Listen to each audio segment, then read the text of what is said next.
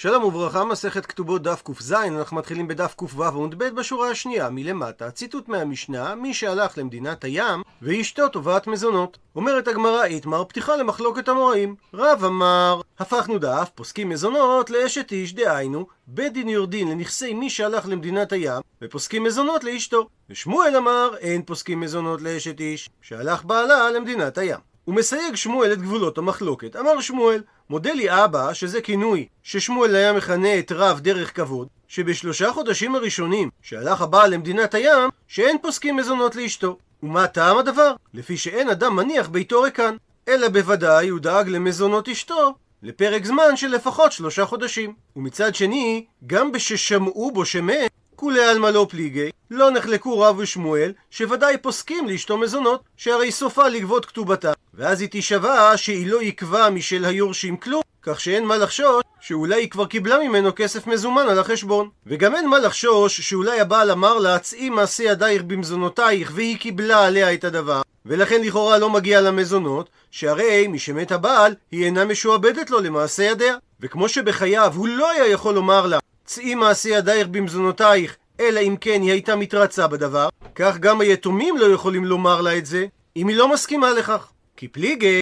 באיזה מציאות נחלקו רב ושמואל? בשלא שמעו בו שמת. רב אמר פוסקים, והסיבה דהה משועבד לה, שהרי הבעל מחויב לזון ולפרנס את אשתו, ושמואל אמר שאין פוסקים למזונות. ושואלת הגמרא, מהי טעמא דשמואל? מביאה על כך הגמרא מחלוקת. רב זביד אמר שטעמו של שמואל, אימה צררי הדפסה, מסתבר לומר שהבעל השאיר לה לפני שהוא הלך למדינת הים צרורות כספים למזונות, ורב פאפה אמר שטעמו של שמואל, חיישינן, שמא לפני שהלך הבעל למדינת הים, הוא אמר לה, צאי מעשה ידייך במזונותייך, והיא הסכימה לכך. ושואלת הגמרא, מהי ביניו? מה ההבדל בין ההסבר של רב זביד להסבר של רב פאפה בדברי שמואל? עונה הגמרא, איכא ביניו, יש ביניהם את שני ההבדלים הבאים. ההבדל הראשון, גדולה ולא ספקה. שמדובר על אישה גדולה, שראוי הבעל להדפיס למעות, ומצד שני, למרות שהיא גדולה, היא לא יכולה להשתכר מספיק עבור מזונותיה במעשה ידיה.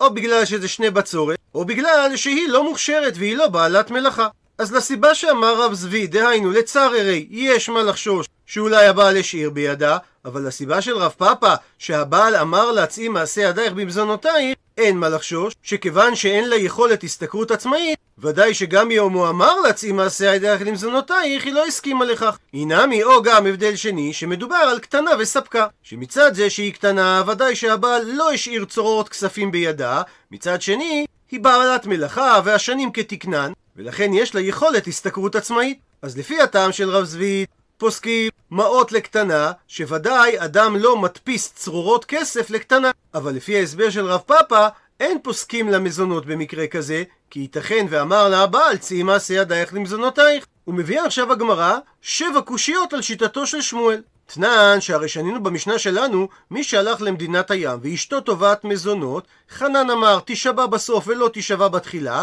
ונחלקו עליו בני כהנים גדולים ואמרו תישבע בתחילה ובסוף. עד לכאן ציטוט מהמשנה, ומדייק את הגמרא.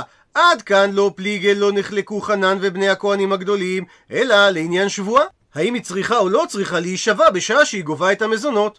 אבל לעצם עניין המזוני, יהבינן לה, נותנים לה את המזונות. ואם כך, קשה על שמואל שאמר שלא פוסקים מזונות לאשת איש שהלך בעלה למדינת הים. עונה הגמרא תרגמה שמואל, שמואל יפרש את המשנה שמדובר בששמעו בו שמת, שבמקרה כזה אין מחלוקת, שוודאי פוסקים למזונות. ממשיכה הגמרא ומקשה על שמואל תשמע, בו שמע הוכחה מהברייתא הבאה. מי שהלך למדינת הים ואשתו תובעת מזונות, בני כהנים גדולים אומרים תישבע, חנן אומר לא תישבע. ואם בא הבעל ואמר פסקתי למזונות, נאמן הבעל, והוא נשבע על דבריו, והאישה צריכה להחזיר את מה שבית הדין פסקו לה. עד לכאן לשון הברייתא, ומשמע מהברייתא שהמחלוקת של בני כהנים גדולים וחנן זה רק לעניין השבועה, אבל כולם מודים שפוסקים למזונות.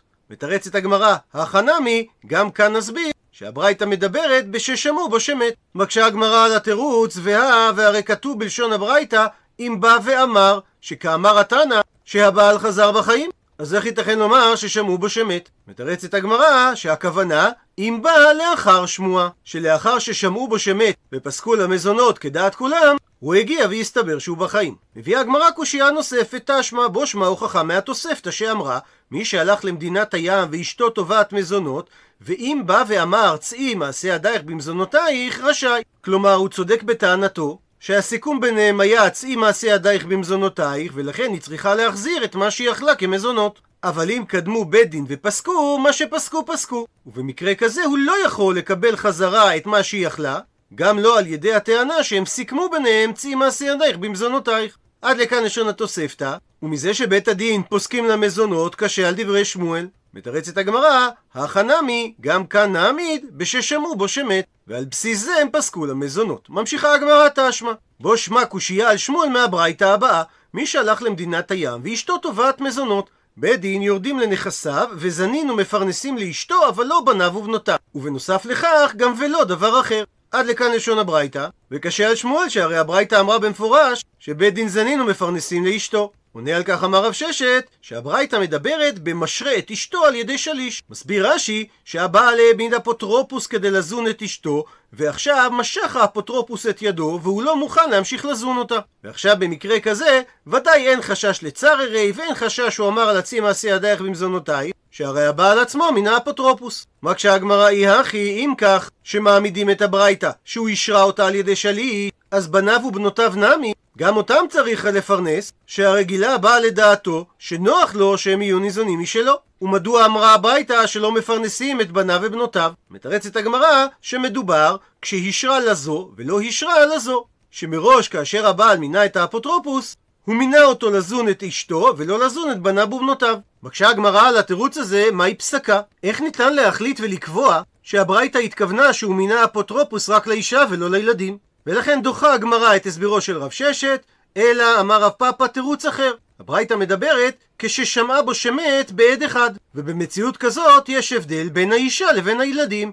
היא האישה דאי בית שאם היא רוצה אינסו בי בעד אחד מצי מינסה בה. היא יכולה להינשא לאדם אחר על פי עדות עד אחד, לכן מזון אינם יאבינן לה. אז על אותו משקל ניתן לסמוך על עדות עד אחד באופן גמור, ולפסוק למזונות. בניו ובנותיו לעומת זאת, די באו שגם אם הם היו רוצים למיכת לנכסיו בעד אחד, לא מצו נחתי. הם לא היו יכולים לרדת לנכסים, שהרי ירושה היא רק על פי שני עדים. לכן, מזון אינם לא יאבינן להו. לא סומכים על עדותו של עד אחד, לתת להם מזונות על פי עדותו. והזכרנו בסוף הברייתא שבית דין יורדים לנכסיו. אבל לא עבור דבר אחר. שואלת הגמרא, מהי הכוונה הדבר אחר? מביאה על כך הגמרא מחלוקת. רב חיסדא אמר שהכוונה לתכשיט, ורש"י בעמוד הבא מסביר שמדובר על בשמים עבור האישה. רב יוסף לעומת זאת אמר שדבר אחר הכוונה לצדקה, שגם אם פסקו צדקה על כל בני העיר, לא גובים את זה מנכסים של אדם שהלך למדינת הים. הוא מבאר את הגמרא.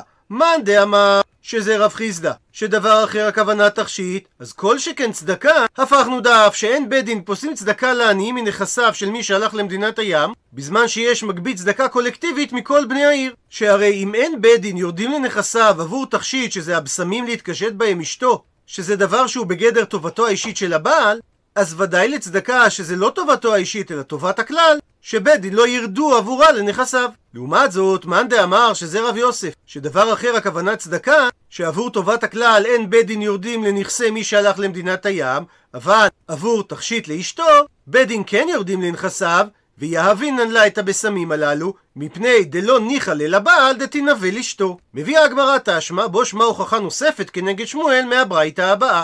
היבמה שלושה חודשים הראשונים אחרי מיתת הבעל ניזונת משל בעלה כי במשך שלושה חודשים הראשונים היא לא יכולה לא להינשא ולא להתייבם כי צריך לוודא האם היא בהיריון מהבעל שנפטר או לא. ולכן היא ניזונת משל בעלה. מכאן ואילך אינה ניזונת לא משל בעלה שהרי העיכוב הוא לא בגללו ולא משל יבם כי הוא עדיין לא ייבם אותה.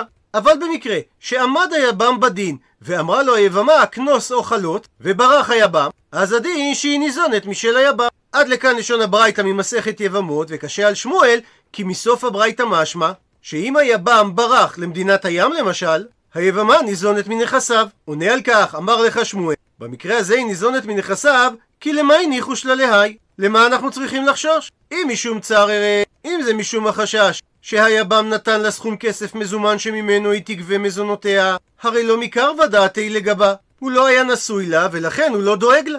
כך שאין לחשוש לדבר. ואם משום שהוא אמר לה מעשה ידיה, עבור מזונותיה, גם לזה אין לחשוש, שהרי לא משתעבדה לי. היא לא נשואה לו, ולכן מעשי ידיה לא משועבדים לו, כך שאין חשש שהוא אמר לצי מעשי ידייך במזונותייך, ולכן הדין שאם הוא ברח היא ניזונת משל היבם. ממשיכה הגמרא תשמע בו שמע קושייה על שמואל מהתוספתא הבאה. האישה שהלכה היא ובעלה למדינת הים, ובת ואמרה מת בעלי. אז אם היא רצתה היא ניזונת, ואם היא רצתה היא גובה כתובתה. מסביר רש"י כי אישה נאמנת לומר מת בעלי ותינשא על פי דבריה, וכשם שהיא נאמנת להינשא, כך היא גם נאמנת ליטול כתובתה. כמו שאומרת הגמרא במסכת יבמות, שמלשון הכתובה נלמד את הדין הזה, שכתוב לכשתינשאי לאחר, תתלי מה שכתוב לך בכתובה. ואם היא אומרת גירשני בעלי, אז הדין שהיא מתפרנסת והולכת עד כדי שווי כתובתה. אבל את הכתובה עצמה היא לא גובה, כי יש חשש שמא הוא לא גירש אותה, ולעניין גירושין לא האמינו לאישה שאכן הבעל גירש אותה. אבל היא יכולה לגבות מזונות עד שווי הכתובה, שהרי ממה נפשה? אם הוא אכן גירש אותה, אז היא בעצם גבתה את כתובתה במצטבר על ידי תשלום המזונות. ואם הוא לא גירש אותה, אז הם עדיין נשואים והוא חייב במזונותיה. עד לכאן לשון התוספתא, וקשה על שמואל מהמקרה של גרשני בעלי, שהבעל נמצא במדינת הים, והיא מתפרנסת והולכת. מתרצת הגמרא, החנמי, גם כאן יעמיד שמואל שמדובר כששמעו בו שמת. ומקשה הגמרא, אז אם כך, ומה ישנה, מדוע שונה הדין, שהתוספתא הגבילה את סכום המזונות רק עד כדי שווי כתובתה? עונה הגמרא, משום דאי היא היא דאפסידה נפשה. היא גרמה את ההפסד הזה לעצמה, כי היא אמרה גרשני וגרושה אין לה מזונות. הוא מקשה רש"י, אבל כיוון שהעמד ששמעו שהוא מת, מדוע היא גובה מזונות ולא גובה את כתובתה? עונה על כך רש"י, אין הכי נמי. אכן, היא יכולה לגבות את כתובתה. ומה שאמרה התוספתא שהיא מתפרנסת והולכת, זה במקרה שהיא לא רוצה ליטול כתובתה, כי היא סבורה שמא הוא לא מת, ונוח לה ליטול את הכספים לשם מזונות ולא לשם כתובה. כי אם יבוא בעלה, אז יתברר למפרע שכל מה שהיא לקחה זה עבור המזונות שהוא חייב לה גם ככה, ואז תהא כל כתובתה קיימת, ולכן היא מתפרנסת עד כדי שווי כתובתה ולא יותר. וממשיכה הגמרא תשמע, בו שמע הוכחה כנגד הסברו של שמואל מהברייתא הבאה. כיצד אמרו, דהיינו באיזה מקרה אמרו שממאנת אין לה מזונות? שהרי אי אתה יכול לומר שמדובר ביושבת תחת בעלה, שהרי במקרה כזה בעלה חייב במזונותיה. אלא בהכרח מדובר, כגון שהלך בעלה למדינת הים, והיא לוותה כספים עבור מזונותיה ואכלה, ואחר כך עמדה ומיינה. ובגלל שהמיון עוקר את הנישואים למפרע, כשהבעל יחזור ממדינת הים, הוא לא צריך לשלם את מה שהיא לוותה עבור המזונות. עד לכאן לשון הברייתא ומדייק את הגמרא. תמה דמיינה. דווקא בגלל שהיא מיינה ועקרה את הנישואים למפרע, לא מגיע לה מזונות מהבעל. הא, אם היא לא מיינה, יאבינן לה, אז מגיע לה מזונות. ואם כך, קשה על שמואל. מתרץ על כך, אמר לך שמואל, הכא למאי ניחוש לה. כאן במקרה של ממיינת, למה יש לחשוש? שהרי אם משום צר הרי, אם זה משום החשש שמא הבעל הפקיד אצלה כספים עבור המזונות, צר הרי לקטנה לא מדפיס. אדם לא יפקיד כסף אצל קטנה שלא יודעת לשמור עליו. והיא החשש משום ששמא הוא אמר לה מעשה ידיה עבור מזונותיה, הרי גם החשש הזה לא קיים, כי קטנה לא ספקה. אין לה יכולת השתכרות עצמית. עד לכאן רצף השאלות על שמואל, ולכאורה קשה, מדוע הגמרא חוזרת על אותה שאלה במילים אחרות כשהיא נותנת כל פעם את אותו תירוץ? כדי לענות השאלה הזו נביא שני תירוצים. תירוץ ראשון של בעל החוכמת מנוח, הלא הוא רבי מנוח הנדל בן שמריה, היה רב ופוסק, פרשן התלמוד, מדקדק, מקובל, פילוסוף, איש אשכולות ומחבר פורה ורב גוני, כאשר בסוף ימיו הוא גם כיהן כרבה של וינה. וכך הוא כותב במסכת בבא מציע. כי כך סוגיית התלמוד בכל מקום, ועתה משום דעותו התירוץ דוחקו, אז בא המקשן להראות, דהרבה דוחקים אתה צריך לסבול בכמה משניות. ולכן נמצא בפוסקים בהרבה מקומות שמכריחים שאין הלכה מחמת כן, שהרי מדובר על תירוץ דחוק. תירוץ נוסף מהשלה, הלא הוא רבי ישעיה הלוי הורוביץ, מכונה גם השלה הקדוש, שגם הוא חי באותה תקופת זמן, הוא שימש כרב בכמה מקומות, ולעת זקנותו עלה לארץ והיה למורה הוראה בירושלים. וכך הוא כותב, וקיבלתי שהמקשן הקשה כל הקושיות בפעם אחת. דהיינו, את כל המייטיבי והתשמע שהביא, הוא הביא את כולם בבת אחת והקשה מהם. והתרצן תירץ לו על כולם תירוץ זה, רק שהסדרן שסידר את הגמרא, סידר אחר כל תשמע בפני עצמו את התירוץ כדי ליתן רווח בין הקושיות. ושואלת הגמרא, מה היה ועלה? מה הוכרע למעשה במחלוקתם של רב ושמואל? עונה הגמרא, כי עתה, כשבא רב דימי מארץ ישראל לבבל, הוא אמר שמעשה כזה בא לפני רבי בבית שערים ופסק למזונות, ואותו מעשה בא לפני רבי ישמעאל בציפורי ולא פסק למזונות. ובעקבות כך, תאי בא, שאל רבי יוחנן, וכי מה ראה רבי ישמעאל שלא פסק למזונות? הלא נחלקו בני כהנים גדולים וחנן, אלא לעניין שבועה, אבל מזונה, לדעת כולם יאבינן לה. ענה לו על כך, אמר לו רב שמן בר אבא, כבר תרגמה, פירשה רבנו שמואל בבבל, שהמשנה מדברת כששמעו בו שמת. אבל רבי יוחנן לא קיבל את התירוץ הזה, ואמר לו, פטריתו בה כולי היי? מה הכריח אתכם לפרש את המשנה באופן הזה? ומביאה הגמרא גרסה הפוכה לסיפור. כי עתה, כשבא רבין מארץ ישראל לבבל, הוא אמר שמעשה כזה בא לפני רבי בבית שערים ולא פסק למזונות, והמעשה הזה בא לפני רבי ישמעאל בציפורי ופסק למזונות. ועל כך אמר רבי יוחנן, מה ראה רבי שלא פסק לה? דעה לא נחלקו חנן ובני כהנים גדולים, אלא לעניין שבועה, אבל מזונות לפי כולם יאבינן לה. ועל כך אמר לי, ענה לו רב שמן ברבא, כבר תרגמה, פירש שמואל בבבל, שהמשנה מדברת, כששמעו בו שמת, ואמר לרבי יוחנן, לרב שמן ברבא, פטריתו בכולי היי? מה הכריח אתכם לפרש את המשנה דווקא באופן הזה? ולמרות הגרסאות השונות, המסקנה היא אותה מסקנה. והלכתה כבתי דרב, ופוסקים מזונות לאשת איש, שהלך בעלה למדינת הים. ומביאה הגמרא פסקי הלכה נוספים, והלכתה כבתי דרבונה אמריו, דאמר רבונה אמריו, יכולה אישה שתאמר לבעלה, איני ניזונת ואיני עושה, והלכתה גם כבתי דרב זביד בקוניה, לעניין כלי חרס שמחפים עליהם בעופרת. דאמר רב זביד, הני מאנה דקוניה, אותם כלי חרס שמחפים עליהם בעופרת, הצבע שלהם מעיד עד כמה הם אטומים מלבלוע. ולכן, לעניין חמץ בפסח וגאולי עובדי כוכבים ואיי נסך, אם מדובר על כלים חיוורים ואוך מישרו, אבל יראו כיסירי, שאם הזיגוג יצר צבע לבן או שחור, זה אומר שהעופרת שהחליקה את החרס לא מניחה לבלוע השפעות חיצוניות. אבל אם הכלי הוא בצבע ירוק, אז זה אומר שבעופרת מעורב צריף, שזו תרכובת כימית שנקראת אלום, ושימשה בעולם עתיק כפריימר, כחומר מקשר לצביעה, ואם היא מעורבת בעופרת, היא הורסת את רמת האיתום, ואז כלי החרס בולע השפעות חיצוניות. הוא מסייג רב זביד, ולא אמרה שכלים לבנים ושחורים לא בולעים במקרה כזה, אלא דלת בהו קרטופני, שאין בציפוי העופרת בקעים. אבל אם יתבהו יש בציפוי העופרת כפתופני, במקרה כזה גם כלים לבנים ושחורים יהיו אסירי, שהרי דרך הסדקים הם ודאי בולעים השפעות חיצוניות. עד לכאן דף ק"ז.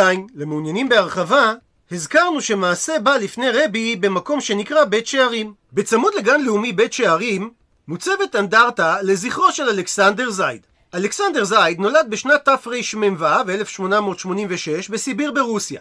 אביו היה משכיל עברי, חדור אהבת ציון, ואימו בת למשפחת סובוטניקים, דהיינו שומרי שבת. הוא למד תחילה בחיידר, ואחר כך בבית ספר עממי ממשלתי, וכשסיימו עברה המשפחה לווילנה. בגיל 15 מת עליו אביו, ואז הוטל עליו עול פרנסת הבית וניהול מפעל היציקה המשפחתי.